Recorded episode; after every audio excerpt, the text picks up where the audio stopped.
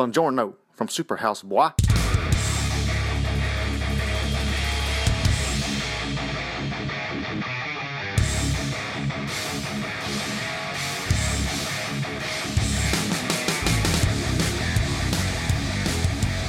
Welcome to episode 33 of Superhouse, everyone. I am Andrew coming in from Los Angeles, and this week it's just going to be me because the rest of the guys are super busy. But I kind of lie because it's not just me. I have with me an old friend from Japan. His name was Mark Reichwein. Hello, hello. Thanks for coming, That's man. me. Yeah, no problem. And where are you hailing from? I am in Osaka Prefecture in Japan, and that's where I am, yes. How long have you been there? I've been here now 10 years. Um, yeah, 10 years. And uh, Well- okay, yeah. Osaka, I mean, I haven't been in Osaka my whole the whole 10 years, but you know, Japan in general. Okay. And just to give a little bit of a history here, uh, I taught Japan. I taught English in Japan from uh, 2006 to 2009. Um, I think it was about three years, three months for me.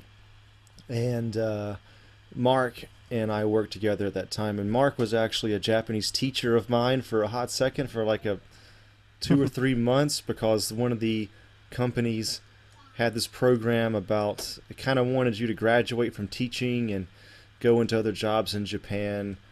And doing that you needed to learn Japanese. And I guess they had no actual Japanese people. So Mark had passed what's known as the N1 test it's it's like passing the the bar of Japanese tests so they made him teach us Yeah.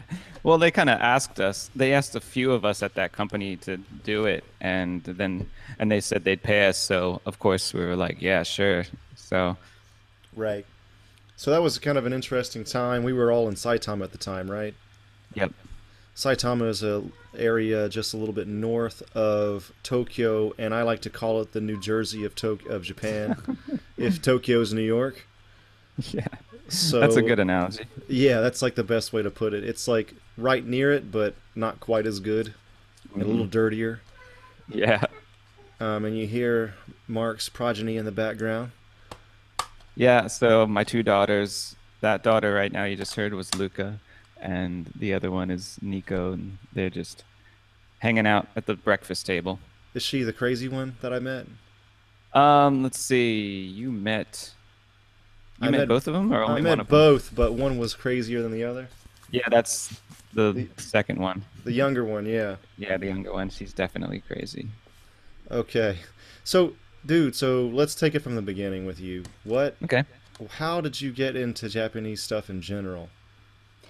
Um, very first time I got interested in Japan or Japanese was when I was in high school, about sophomore, junior, and a friend of mine lent me a tape of Japanese anime, and it was all in Japanese with English subtitles, and that was the first time I had heard the language. And when I listened to it, I just thought it sounded like the most amazing.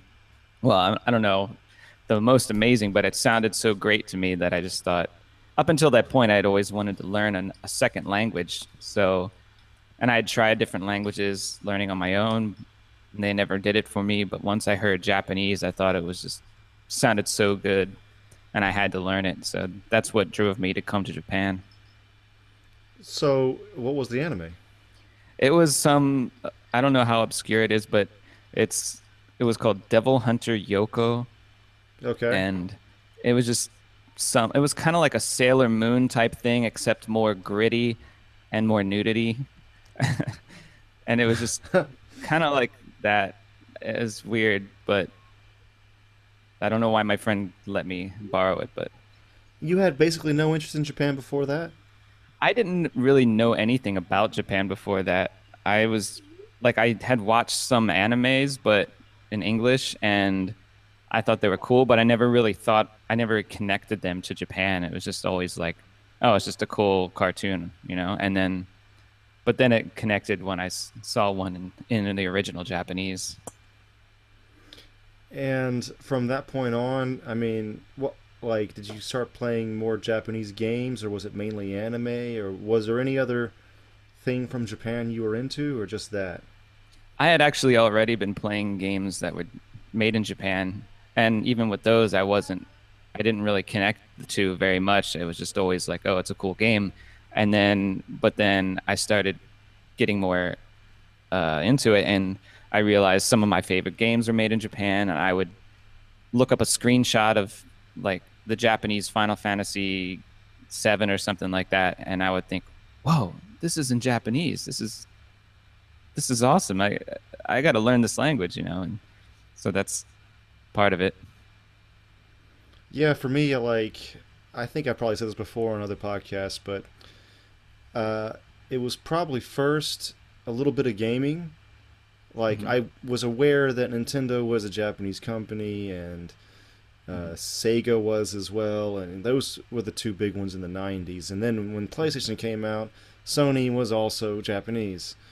But on top of that, um, my introduction to anime was actually on the Sci-Fi Channel, mm-hmm. where it was like really grotesque anime, like mm-hmm my first few were like Ghost in the Shell and Akira. There was one called Demon City Shinjuku, one called Eight Man After, uh, hmm.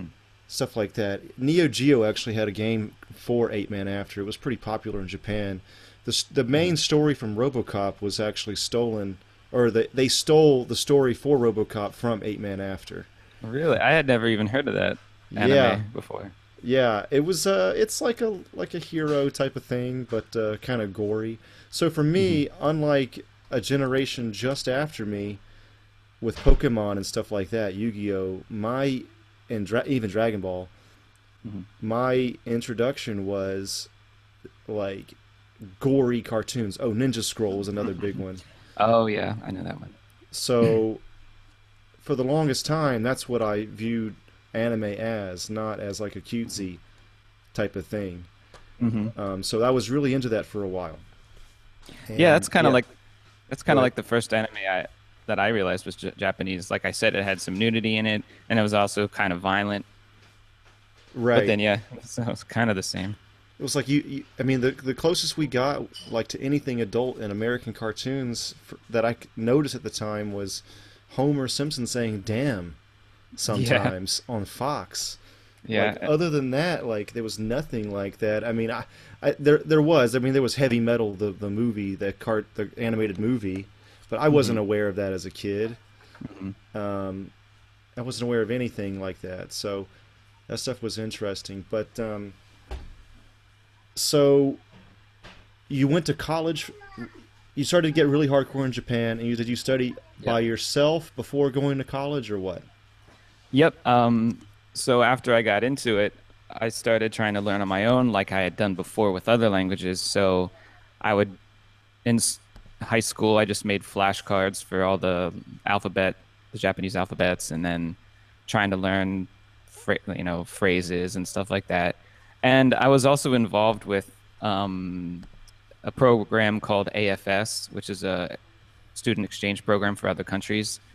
And I started I applied to go to Japan through that because even before that I was kind of I was helping out voluntarily with them. And then I thought okay I got to do this on my own. I got to try this. So so in high school I went for a summer through that program to Japan and during that summer we did some study and then had a host family and then I went then I came back and that was only like a couple months but then yeah before I graduated I did that and then uh, yeah, and then when I graduated high school, I went straight to college and started studying more.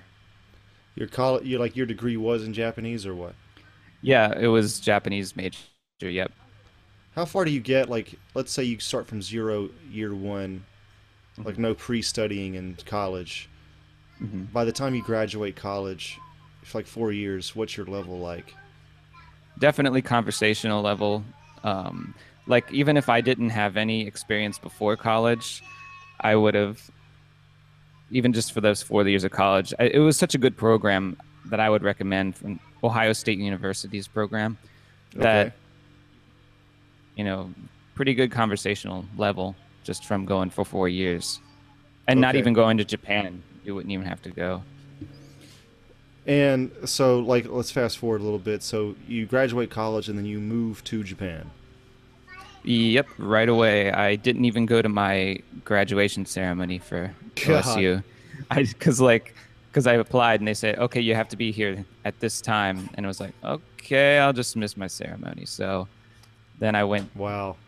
and that was that, and that was when that was the same. That was the company that we met at. That's right. Yeah. Let's let's not say any names, but yeah, we met this company in Saitama, and then we Mm-hmm. switched companies, also in Saitama. Yep. But uh, man, those are crazy times, dude. Yeah, it was right out of college, living in Japan. Yeah, it was, and it was like I don't know about you. Maybe it was the same for you, but it was, it was my first real job. I there it goes. There it goes. Oh, she, she's going. Yep. Um, yeah, it actually was my first job outside of college. Yeah. Okay. Yeah. So same here. Yeah, my first work experience. And what's what's funny is, like, after moving back to America, I noticed like how much, like, Japanese culture had affected me. Like, there were times where I was working at a company in LA, where I was doing QC quality control for Blu-ray discs, and I would write in my notes. It seems like this. It seems like that a lot mm-hmm. and that it wasn't a seems technically it was just it really is that way Right. but i was writing that as like a softener and like somebody had like pointed it out to me they're like stop saying seems so much so i i think cuz like your first job outside of your first real job i guess it can leave an impression on you Yeah. Yeah. Definitely. And it's, and it also like, it kind of, um, you kind of lose part of the your original culture though too because all your friends back home they have jobs in you know your home country in america and you have a totally different job experience than them and you go home and it's like people are talking about their jobs and a lot of things are the same but there's a good amount that's different about working in japan than working in america so it's kind of like we lose that corporate culture that's american corporate culture in a way Yeah, I mean, we don't have the nomikais a lot. A nomikai is like a, a like a company party. It technically means drink party, yeah Okay. right and uh, there's like not a lot of that. Like I don't, my coworkers right now, none of us hang out at all after work. oh really Like not ever, and no one even like hardly anyone goes out to eat lunch together. mm. So that part kind of sucks. Mm.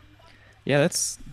I like that too about Japan. Actually, it's really cool. Like everyone wants to, you know, get together and try, you know, try to make connections and be friendly. Well, I mean, I'm kind of on the whole, but not everyone. But, but yeah, it's like, you know, going out with your, you know, your senpai, your, uh, what's the word? Senpai. Most people even understand that now in English, man. Yeah, yeah, Did you just know going that? out with a co. Yeah, Your- really. your superior. Yeah, your superior, or even not. You doesn't have to be your superior. Just yeah, going out with friends and talking and you know shitting, uh, bullshitting around. You know, just yeah, It's it's, nice.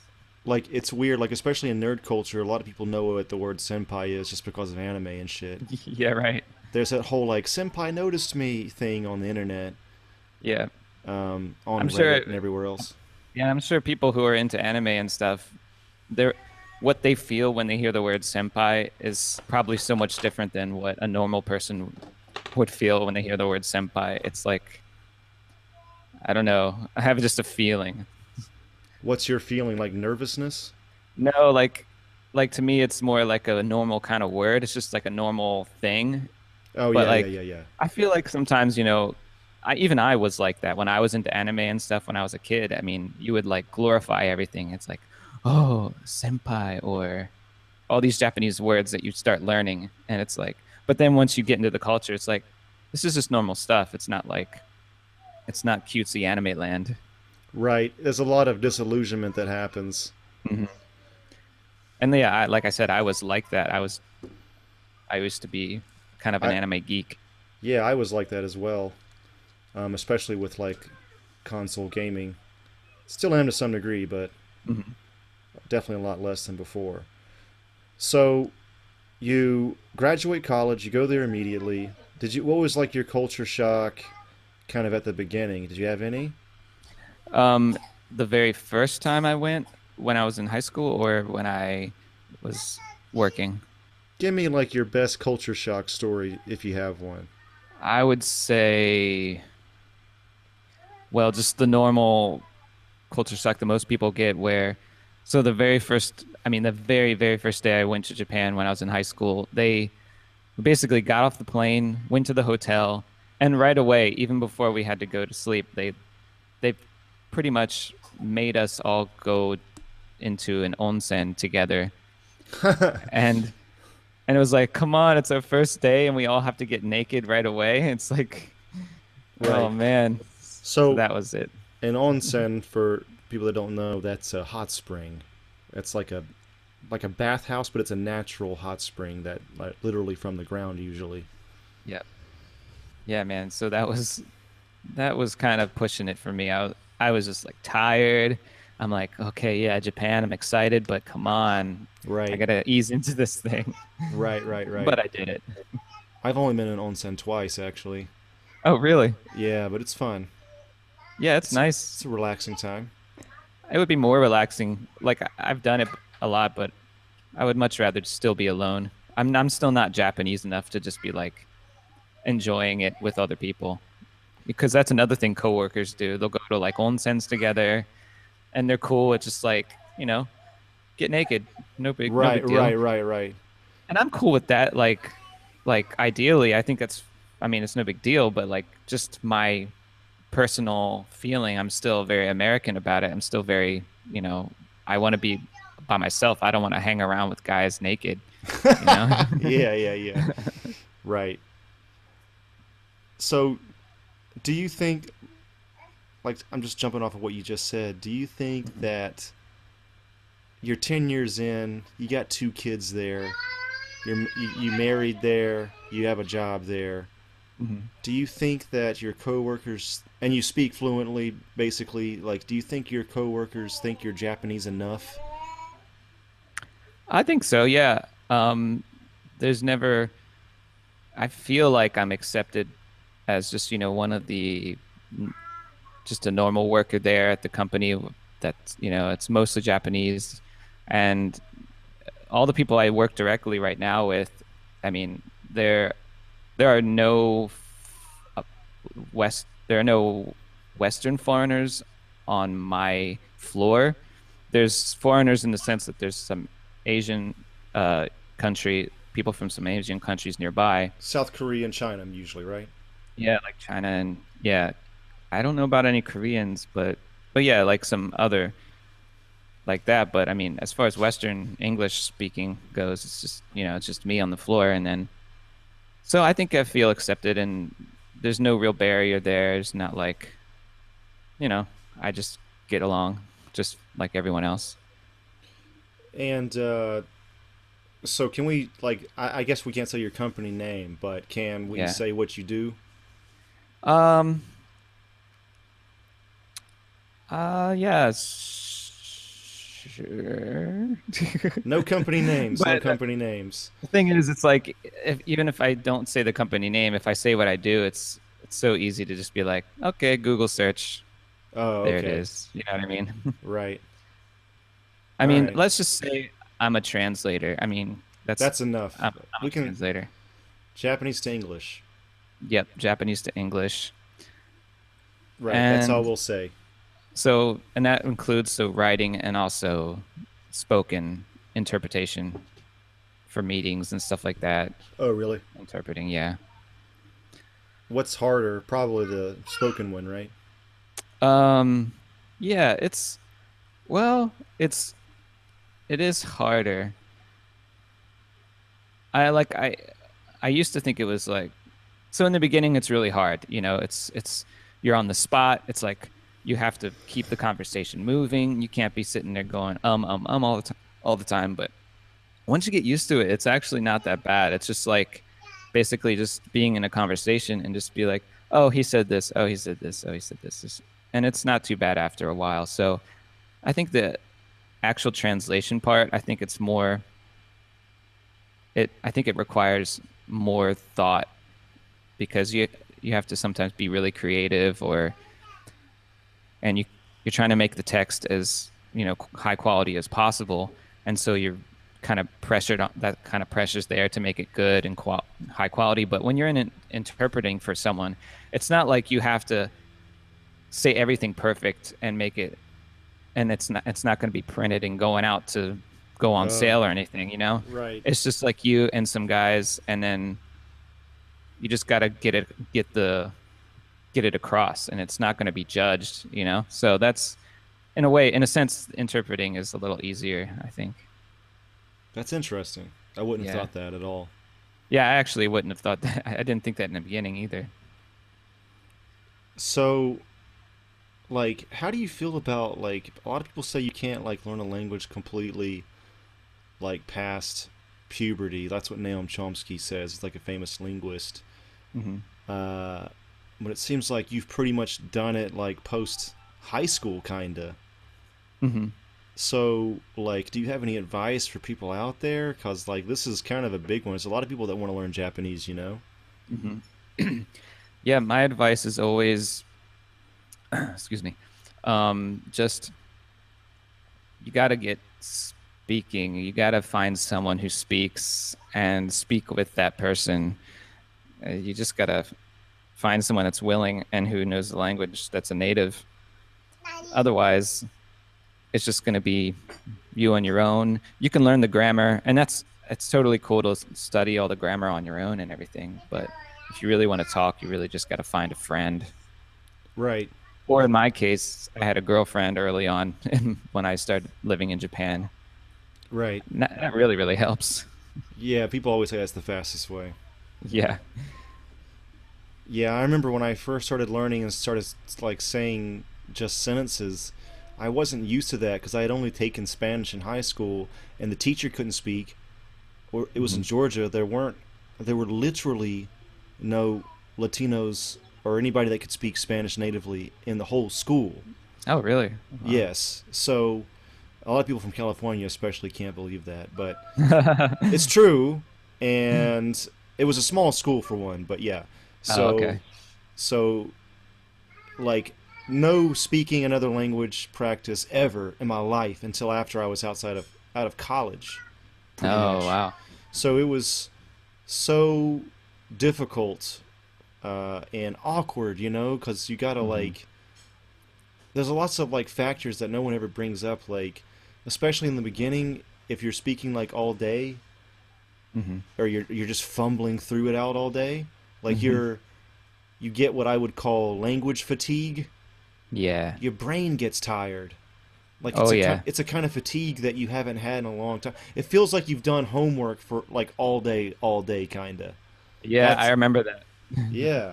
And no one ever says anything about that. Like Hmm. when you're learning, no one ever told me about all these like quote unquote side effects.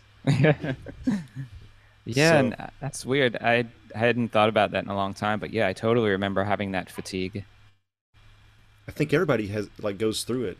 yeah i would think so yeah So, um like let's move on from there and uh you have been a gamer your whole life, you said. And I, what I thought was very interesting was you were the first guy that ever told me like Mother or Earthbound was your favorite game of all time. That's still true, correct? Uh, yes. My favorite game of all time. Yes, that's still true. So I just listened to this podcast called uh, it's under the Laser Time podcast uh, network, and all they did was talk about Mother and all the different versions and all that. So it made me think of you again. And I still haven't played it, but if you could just like, like, let us know like why why this game? Why not Chrono Trigger or something else? Chrono Trigger was like uh, my second favorite for a long time, actually. But uh, it's just a weird. It's something you can't really explain. Ex- well, you can explain it, but it's just a feeling more than uh, it's more of a feeling, and other than playing a game and enjoying it a lot, it's it's all about feelings with this game basically. So the story is, um, I was all into RPGs when I was in high school, and so there was Chrono Trigger, like Final Fantasy three, and then um, so I was all into that, and then I heard about this game called Earthbound. I think the, I mean, I didn't just hear about it. The very first time I saw it is before I even heard about it. I was in Walmart or something, and they had one of those games like monitors where it would show previews of upcoming games, and you could like choose which game you wanted to see a preview for. And there's just like a monitor sitting there in the game section. And I saw this game, and it was Earthbound, and the graphics were so different from all the other traditional RPGs I was used to seeing. You weren't in high And- school at this time, right? You this was Yeah. you were This was 95, so I should have been my first year of high school. Or I maybe I, you was I didn't no, know maybe you were I was- far ahead of me. I might have been 8th grade. Because How, 90 how old are you? How old are you? I am shit. I am 30 Okay, I'm starting to forget now. You forgot. Oh my god. I'm 34. Okay, I'll be turning 35 in 2 months. Yeah. Okay, so you're basically three years older than me. Okay, that makes sense. Okay, sorry. I was like, Okay. I thought we were the same age for a second there. Oh, okay. Yeah, I'm pretty close. Uh, so yeah, I just saw that, and it just gave me this feeling that was it's kind of like love at first sight with a video game, pretty much. That's very interesting. it's really really weird, but yeah, I just got this like really warm feeling when I saw the game, the graphics and the and just just this whole atmosphere just like drew me in. And that's that's why I love it. It's just about nostalgia, kind of now, but because I Right. mean most, most things are like that anyway. right. But it just has a special place, you know, with me.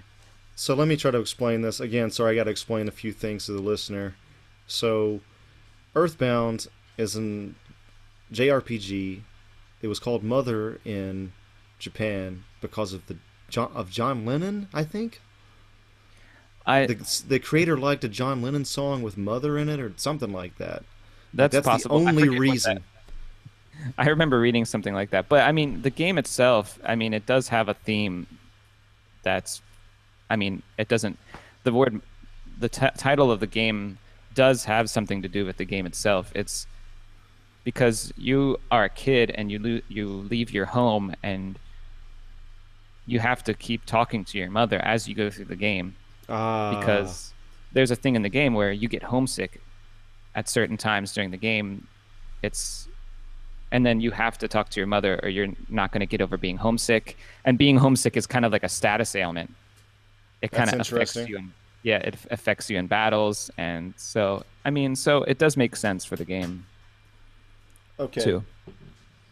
And this game is, even though it's an RPG, it's not a fantasy game in the slightest. It's actually, and again, I haven't played it. I'm going to get to it soon, but from what I've heard, it's kind of feels like it's Japanese people in love with American culture and trying to recreate something like the Goonies, but make it into a video game. Yep, it's yeah, it's how Japan sees American culture, and I think it does a good job uh, because it's set it's set in America and and it's set in. You'll see in the very intro it says 1990X, so it's set in that in a modern time, modern for that time. Right. And like this game at the time was like not really a hit and some of that had to do with their marketing campaign. Yep, If you remember in the game magazines, again, I'm kind of getting this from Laser Time, but like they were trying to copy like the Nickelodeon thing where they were like trying to be a little bit gross like Ren and Stimpy or something. But that didn't really reflect what the game was like at all. Like they were literally like little tab tabs to like pull out in the in the magazine to to sniff. I remember these. Oh yeah, I I had those because I had those magazines too, and I I really I was one of the people that loved that marketing campaign, and it actually brought me in even more. Really? Uh, yeah, because the slogan was "This game stinks" was the slogan. yeah, yeah, yeah. and I loved it. I was like, and then all the cards stunk, and they had little things from the game, like screenshots of things in the game, where it would make you feel like, oh, this is a part of the game where if you could smell what was going on, it was it was rank, and I just thought that was cool. But did it reflect the game at all, though? I think it did because uh, there's a lot of things in the game where it's like it's very um it's kind of rough uh, meaning I mean they'll say they'll talk in ways that it's not like disgusting but there's like fart no there's like burp sound effects there's there's mentions of things I mean, like there's a character in the game who farts, and I mean, there's just little things like that. It's not like over the top. It's not like all over the place, but I mean, it's sprinkled in here and there, and so I think it kind of matches the feeling of the game a little bit. Yeah. It seems like the game has also kind of like achieved cult status. It's, you even said you went to like um, a mother convention in Japan. Yep, in Japan they have them just when they don't have them regularly, but whenever they get around to it, I guess it's just fans that do it. It's kind of like those anime uh, doujinshi. That's like fan created comics. So they sell a lot of like fan created comics based on Mother and fan created merchandise, and they do it not to make a profit, pretty much, and but they just do it just to celebrate the game and and meet people and dress up as characters and stuff like that.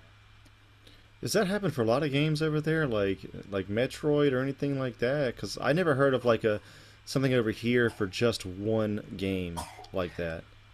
I'm actually not too sure because by the time I started living in Japan, I stopped being an anime freak and I didn't keep I didn't keep up with the anime culture, so I don't really know.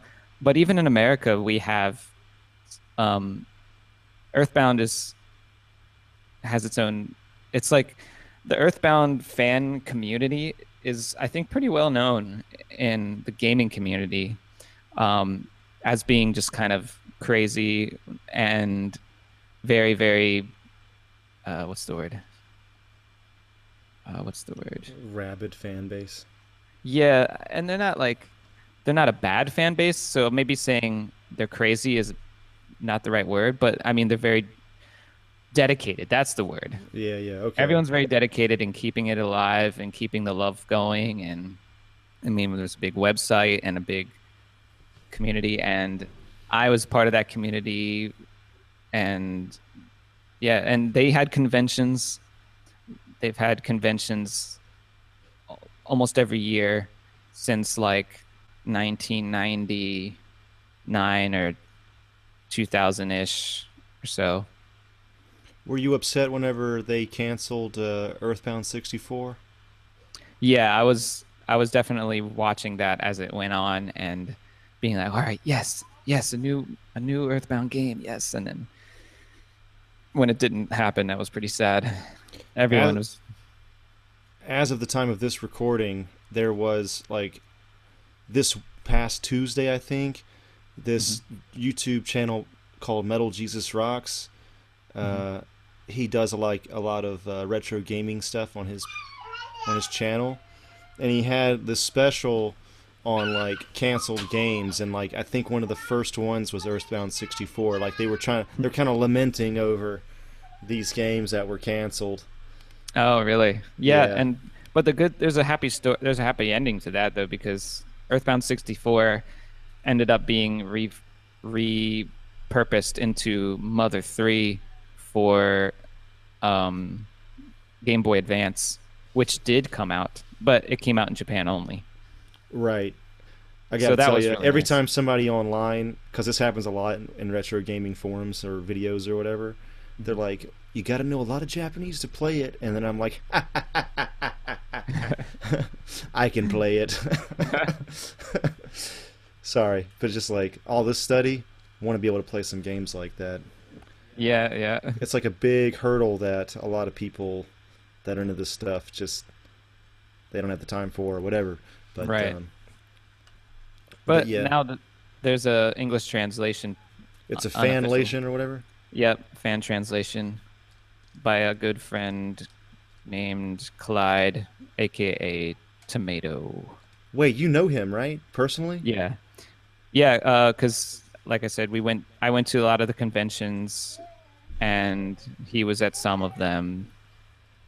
So yeah, That's interesting. yeah, So they're all really cool people. So from the time whenever we were living in the same town as each other to now, mm-hmm. like you've had two kids and you've gotten married. Yep. Like other That's than true. that, how has your life in Japan changed or how has Japan changed to you and your in your perspective?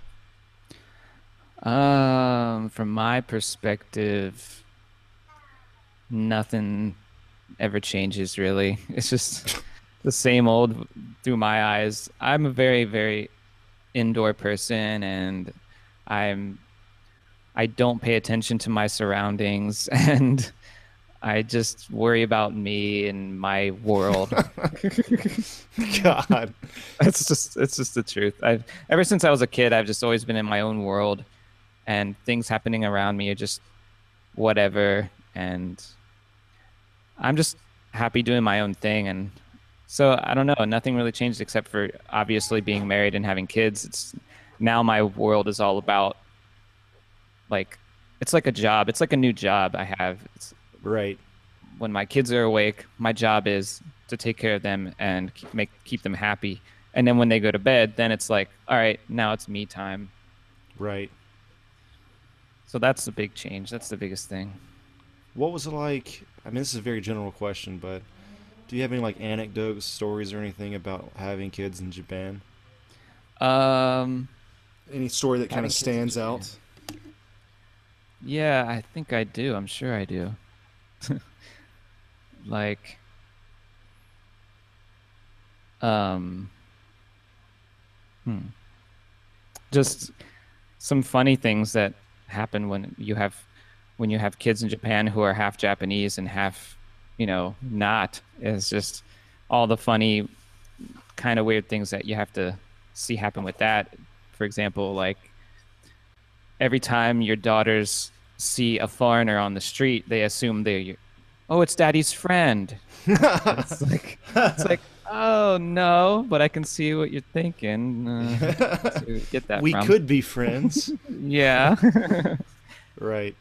and sometimes even Japanese people think that I even maybe, but even adults, I don't think that maybe might be totally true. But sometimes I get that feeling that Japanese people think we're all we have a we're like a team or something like that. It's like we all know each other, but It's. I mean, but, yeah. but we're just we're just strangers to each other, just like anyone else. So they're just not used to it, you know. Like they're. That's like the whole idea of another race. Like in Mhm. America, we're bombarded with it every second of our lives. mhm. but like in Japan it's like this thing that's like they don't really deal with ever really like right, so that's like one of the biggest culture shocks I had like I even like after a year or two uh living there I remember like in Kichijoji or something we went to like uh what's that one it's like Yoshinoya but but shittier uh oh yeah, um, Matsuya. It was Matsuya. Oh, Matsuya, yeah, okay. I didn't like that one that much, but the, we walked Actually, in. You might have been with us, dude. Actually, some Yeah. it was me, Mike, and you maybe. Mhm. And we walk in, and this old Japanese woman walks out, and she goes in Japanese, "All you guys look the same," ha ha ha, and then just leaves. we were I think wow. I was there. Yeah, I think I was there, been. and then I didn't hear it. But then you guys started like laughing or something. I was like, "What happened? What happened?" Yeah, yeah. But to to be fair, you and I look sort of similar.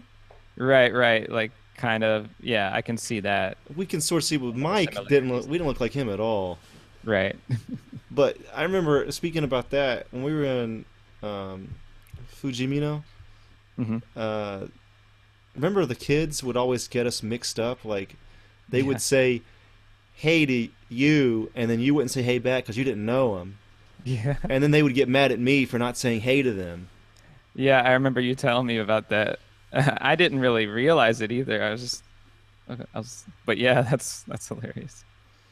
I don't think I had the opposite though. I don't think any of my kids did that and said hey to you though. I think you Maybe they came into didn't. contact with my students more than the other way Right. around. Right. But it's just like I couldn't help but feel like, man, you guys just can't tell white people apart at all. like at all. Yeah. I think I even had a lot shorter hair even, maybe. Yeah, my hair was Maybe. always longer, but not as long as it is now. They, they. I remember Yeah. one teacher, the, the English teacher. He could speak English, and I couldn't speak much Japanese at the time. He came up to me Mm-hmm. and he said like something really indirect in English, like, Mhm. "Have you ever thought about what haircuts are like?" or some- Oh my some- God. something, something really indirect like that. Yeah, yeah. And so I Have was new there. called It- haircuts? Exactly. Yeah. What are? Do you know what it's like going to get your hair cut? No, even that's too direct. Something very, di- very direct. You mean very, I mean, very, in- very indirect. Yeah. very around the around the bush. And it was interesting to hear it in English too. But that's what he said. And then I got my hair Oh, cut man. like over that weekend, just to, you know, not get a complaint. But really? yeah, yeah, I wasn't trying to get fired yeah, or even have my name brought up at a meeting. yeah. Oh man, during that time, I was I was really scared of being fired, like, cause you know how they in the very beginning they gave us like, um, these training sessions, and they would say, it's I guess it's cool to say we are teachers. Yeah, we are. That's not that's not a big deal. So we were teaching kids, right? So, and they would train us, be like, you know, don't give these kids the wrong like impression or don't touch them don't go hang out with them and you know you could be you can get a lot of trouble even if you're even if you even if you're just a nice guy and you don't have any wrong intentions you know things can be taken the wrong way. And you know it's kids you know and you're a teacher you don't want things to be taken the wrong way. So i was always like scared. Like i didn't want to i don't want I, I was like whenever a kid like tried to touch me i would be like oh shit oh shit don't touch me don't touch Oh, me. I don't want to get yeah, fired yeah. i don't want to get fired. Yeah, Like- they would try to do that to me all the time too, and I was like, "Oh no." Yeah, and like like a girl one day, she like gave me a big hug, and I was like, "Oh shit!" And I just like kind of like like tried to scramble away, and I felt really bad because it kind of hurt her feelings a little bit, and I was Right. like, "Oh man!" But still, it was kind of a scary time being a teacher. Were you? I forget. Were you middle school or elementary? I was both. The first year was middle school, and the sec the second year was elementary, and then after that, at the, my next company, I did three more years of elementary. Okay. I did like a day of elementary. I just couldn't take it. It was I liked the kids, but I didn't like I didn't like making lesson plans and being in there solo. Oh, all. right. Not at all. Yeah, it's it's definitely very very different. Yeah. I mean, the, the kids are happier, I felt like. oh yeah, it's like the involvement and the enthusiasm is great to see them like be like yay or something like that, you know. Another culture shock I had when I was there was like to explain to the listener again in their PE classes, they'll like stack the kids up like a pyramid. Mm-hmm. Like literally all the, the kids are on all fours and then another kid like will will put his hands and feet on two other kids like on their Yep. backs. So they're all on all fours like kind of on top of each other making this like human pyramid thing. Mhm. And it's like a huge thing with kids over there. Yep. And I couldn't help but feel like this would never happen in America. Yeah, I had one kid would fall down, one kid would be too fat, something like that. a parent would sue the fuck out of the school. Yeah. Like this, there's no fucking way this is gonna happen in America. Yeah, that's true. Even I, I saw on TV like maybe a couple years ago they were doing a thing about that in Jap- in Japan and uh, there are some schools that do huge pyramids, and pretty much every year, some kid gets hurt, like really seriously hurt, injured, and there's even In been Japan? de- deaths. Yeah, in Japan. Jeez. And they're like, I mean, I'm sure, I'm sure it's rare, but there have been deaths.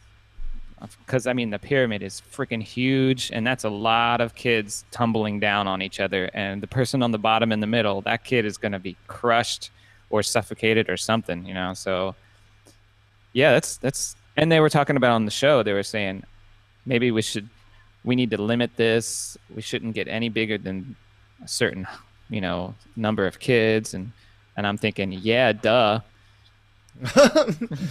I mean, like, there was a part of me though that that I kind of like seeing it because a it was different, and b it made me feel like Americans are just so careful and so legalistic. hmm Like, like I said, like somebody would sue you because of that because their kid got a fucking bruise Yeah. or something like that. Like, Yeah, I'm not. Yeah, I think that's definitely go, crossing the line. It's definitely a cool thing to do, as long as you're not like, like I said, going like 50 kids into a huge pyramid where they fall and break all their arms and stuff like that. Does it? I mean, is there? Are they thinking that it's just fun, or do they look at it as like a team building exercise, or? I think it's like a team building exercise, definitely, because they're very much about teaching kids working together, working as a team, working for the group. You know, Right, right, the right. group mentality. That So de- was definitely there yeah, for sure. yeah. I also saw that a lot. I remember uh, my first day teaching. Um, I we they're all like in Japan. You make you make the food in the room, or like you put it on your uh, tray. Like you you get like all these like batches or whatever, and you put the food on the trays. Like and make you make the trays, right? Yeah, so basically, the kids are the cafeteria workers. Right. It comes pre-cooked, but yeah, they put it on. They get it all ready for each other. But my first day was just in the faculty room, not with the kids. Mhm. And I remember like I got my food, put it on my tray, and got, went to go sit sit down. hmm I didn't think about like, oh, this I got to make this for everybody. Yeah, yeah. I was the same way. It's like, come on, you get your food, then you start eating, and that's the like- that's normal. But then everyone's like, no, everyone has to be up, standing, making sure everyone has what they need, and you have to be moving around. You have to be getting things ready. And then you sit down, but then you don't eat. You have to make sure everyone's ready to eat. It's like, okay, everyone eat. You got to say itadakimasu. It's like, okay, geez, my food's getting cold. Let's just eat when we get our right, food right, right, right, right. if everyone ate when they got their own food, everyone would be eating a warm meal because everyone gets their own food and they get it right away and they start eating. You sound like you're almost kind of against this. Uh, I'm not against it, but I'm like I'm against it to a going too far. Like I think it's Eat- cool to help eat out. your food while it's warm. Basically. Yeah, like I think it's cool to help out, but I mean, it shouldn't be expected that it's like, oh, you didn't get everyone's plate. It's like, come on, get your own plate. It's right there. It's like, I, don't know. I just think it's just needs to be more casual. I mean, Right. casual for the teachers at least. I mean, sure, maybe you teach the kids, you know, responsibility and stuff. But I mean, if you're just teachers in the room by yourselves, it's like, Right. come, on, let's just let's just I- eat lunch. I remember like my Japanese was so low when I first moved there. Like, I remember like them saying "itadakimasu" before they ate, hmm and I was thinking, what's this prayer they're saying, and why? I thought like religion wasn't supposed to be in schools here. like I didn't know anything, and I remember one one of the other English teachers said "dame" to another English teacher, like in training or something, and I was like, "What's dame?" Like I had Uh-huh. I moved there with like no ability at all. Wow. Yeah. Wow, that must have been huge. Like, I mean, a huge shock then. Wow. that's why like I studied like crazy, man. Like remember Mike? He had come in with like a year or two of a Japanese minor or something, hmm and then after like six months or so, I was ahead of his ass. Really? Wow. I studied my ass off, Nice. I just I couldn't stand not understanding things Yeah, right. and the, when you work in the middle schools they just let you study in the faculty room when you're- Right. when you're not uh, helping out or going to a going into a class Right. That was really nice. That that was a big help for me as well. Actually, studying and I mean, I had no, I knew it, uh, enough Japanese, but still, I wasn't like at the level that I could have been. So yeah, I studied a whole lot. do you feel like i mean you must but do you feel like you're still learning Uh, yeah, definitely, definitely. Like little things here and there, I'll be like, I'll think to myself, oh, I thought it was kind of this way, but in reality, it's more this way for everyone. It's just little things here and there. Right. And I'm not talking about like learning new words and stuff, because everyone can learn new words. I mean, that's you never know all the words of Japanese. Not even Japanese people know all the words of Japanese right right right but it's more like kind of like feeling and meaning and intention all Right. that these little things about behind the language that you kind of come to learn what's what's I'm kind of getting over this now, but like what's been a problem for me in the past was like when you speak English, you're speaking like with I don't know what the number is, but it's like 300, 500 sounds.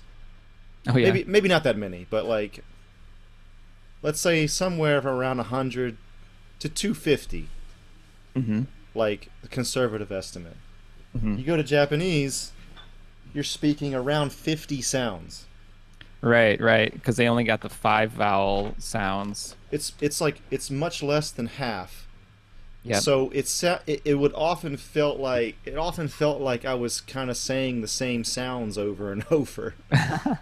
i never thought of like thought of it that way but yeah that's kind of that's true you are like only spitting out certain vowels all the time and there's you know the conson- consonants and there's still not that many of those either No, not that many. So that yeah, that's that was tough, but and that also like having kanji in the language and the language kind of like evolving with kanji, mm-hmm. it made that like even worse like because like Japanese through the years has lost sounds. Like there used to be even more, but I guess because of kanji they don't need as many. Like e used to be ye. Like, Right. Like yebisu. Like like they used to differentiate between yeah they i think they differentiated between like there was two there was et and then there was yet right. and now it's just both sound the same And I, I can't help but feel that like the reason that they can lose sounds is because if you're a Japanese person with a knowledge of kanji, you don't have that much need for variation in sounds. Right. And it's not. Yeah, and I mean, as long as you have context, even words that sound the same, it's like you just have the. As long as you have the context there, they really lean heavily on context. That's the thing too, like connecting that, like the whole read the air thing. So for the listener, like in Japan, it's this big thing, like read the air, just kind of know what's going on without being explained. Right. That's what that means.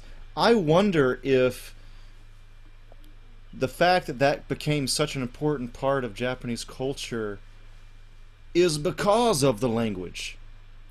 Yeah, maybe. Yeah, I never thought of it. Like they're that. all they're all morphing and evolving together on this small island for 2000 years. And Yeah. you have you have this language that relies heavily on context and not on sound differentiation. I think the language itself this is just my bullshit theory, but the mm-hmm. language itself influenced the culture.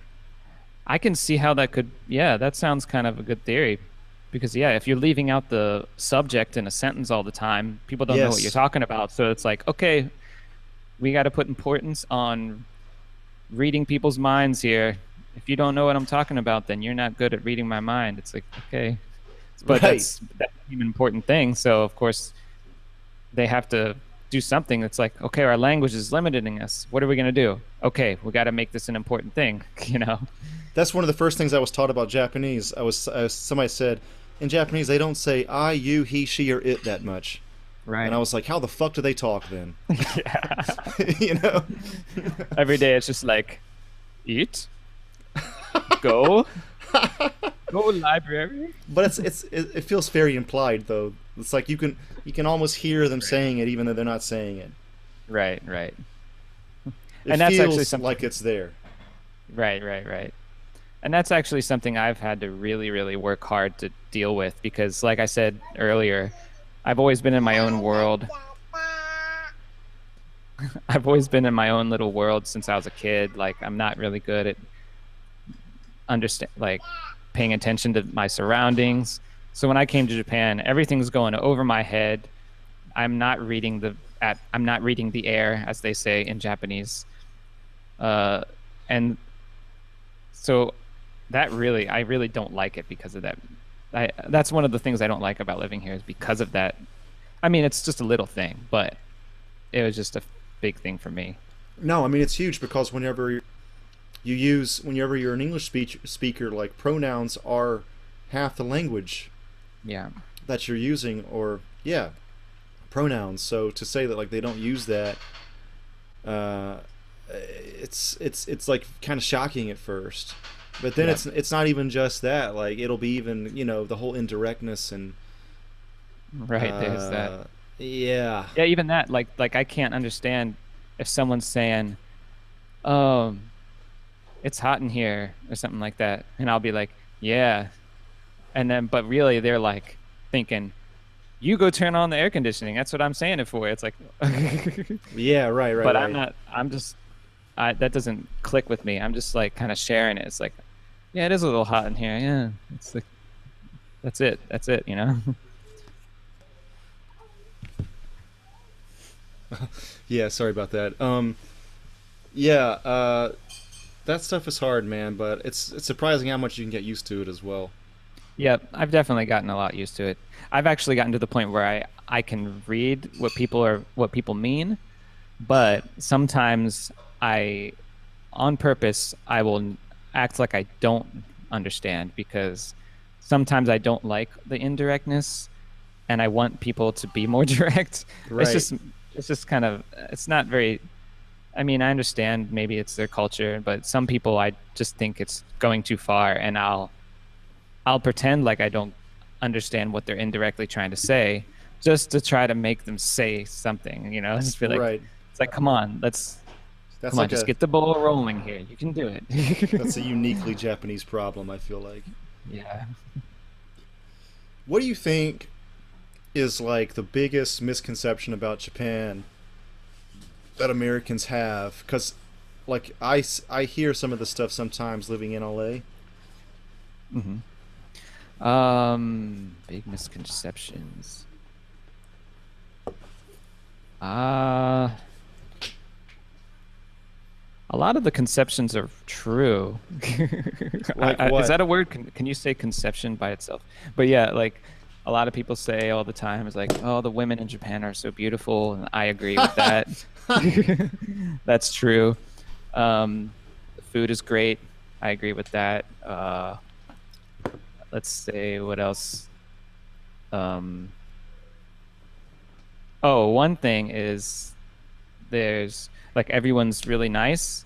There's no, there's you'll hardly ever run into rude people, and I think that's kind of a misconception. Even though on the whole it's kind of true relative to a lot of countries, and but I still think it is a misconception because you'll definitely run into rude people. I would I run into rude people every day. I can see rude people. I can see rudeness happening every day and I think that's kind of a misconception and yeah, I think people just There's an interesting point there. Like, it feels like when a Japanese person is just kind of nice to you on the street in mm-hmm. Japan, like, I feel like if somebody was nice to you on the street in America, they you might start to think that you're friends. Like we Oh. might we like it, it feels closer, but like in Japan they'll be they're nice to you of course, but there's no closeness there either. Like it, I, I don't know how to describe it. It's like there's no possibility of you becoming friends right there. All right. Like, like they'll help you out, but don't expect them to like do anything other than like help you out like right there. Right. Unless they're trying to get you to teach them English. That's Right. the only exception. But but yeah, you're right. Yeah, in America everyone's like super friendly to the point where it's like you'll be lined up at a cash register and the guy behind you will start being like, Hey man and they'll just be like start talking to you and they'll tell you their life story and they'll Right, be like right, right. and it's like, hey, yeah, we should. Uh, hey, you want to go hang out sometime or, or something like that. I mean, that's doesn't always happen, but it, it could. It's very, It's more possible here, yeah. yeah, So the the biggest thing that I've noticed is that like the one of the like big mis- misconceptions about Japan I feel is that it seems like uh, Americans really think that the Japanese are like sexually deviant. really. The whole like the whole like panty vending machine thing comes up oh, a lot. right. And it's like I tell people like I lived there for three fucking years. I never ever saw a panty vending machine. And also you have to like go to a red light district anyway. right. And on top of that, they can't be too sexually deviant because they're not fucking. Right. Yeah, that is that is a good point about the that that is a good misconception. Because yeah, uh, uh, people in Japan, I mean, it's no one's talking about that kind of thing. I mean, no one's running around. People don't just run around and like I don't know. No one's what am I trying to say?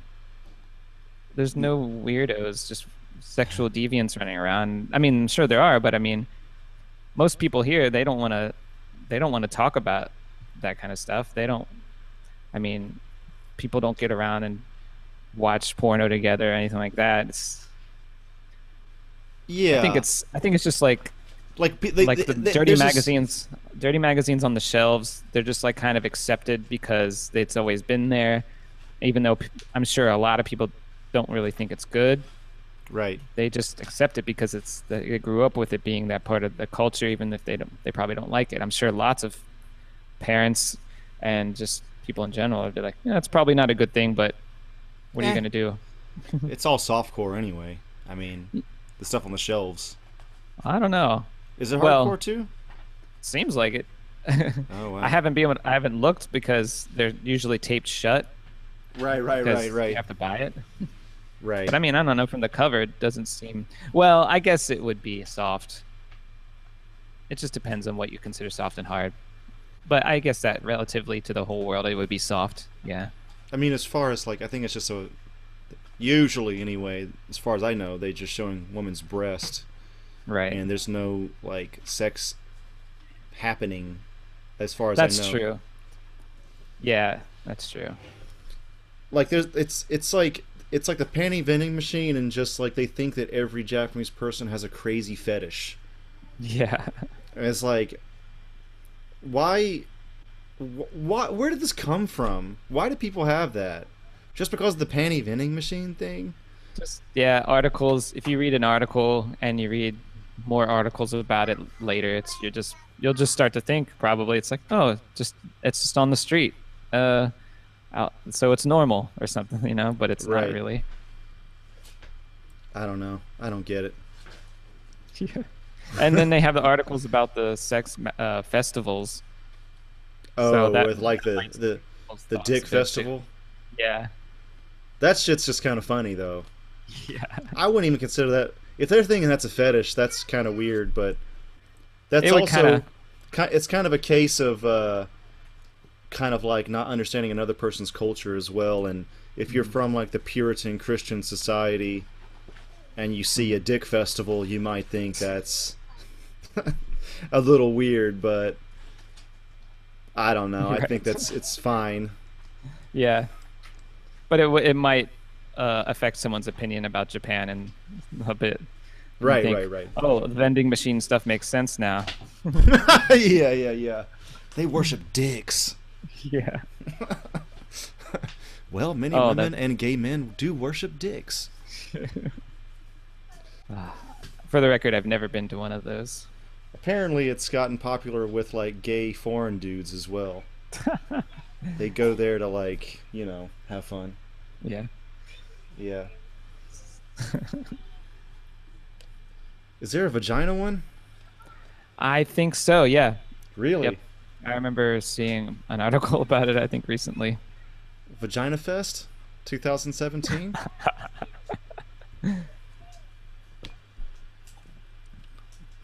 so, um, I don't know, man. I guess we're about done. Um, Okay. Did you have any questions for me or anything? Um. No, I don't know. I didn't think about that. Uh, I usually catch the interviewee off guard with this question. um. So who's usually there with you? You said in the beginning some of the guys weren't around. Oh, so yeah, this is called Superhouse Podcast, and it's with other Superhouse members. And what Superhouse is, it was basically a house that we had in college. That's all it is, and we called it Superhouse because we wanted to name our house. Oh, okay. We've been ten years away from each other, just about yeah, ten years this year, and we decided to kind of get together and talk about shit. And what's weird is like not much has changed. We're having the same fucking conversation just with new material. That's cool. I Uh, wish I could. Go ahead, sorry. I wish I could have kept up more with friends from college. You can with the internet, bro. Yeah, that's true. We just kind of never really did. yeah, we had like a pretty crazy last year, and I guess we got together from all that. I mean, we just kind of meet online. I don't see him a whole lot in person. Yeah. One dude lives in Latvia, man. He's calling in Wow. from Latvia.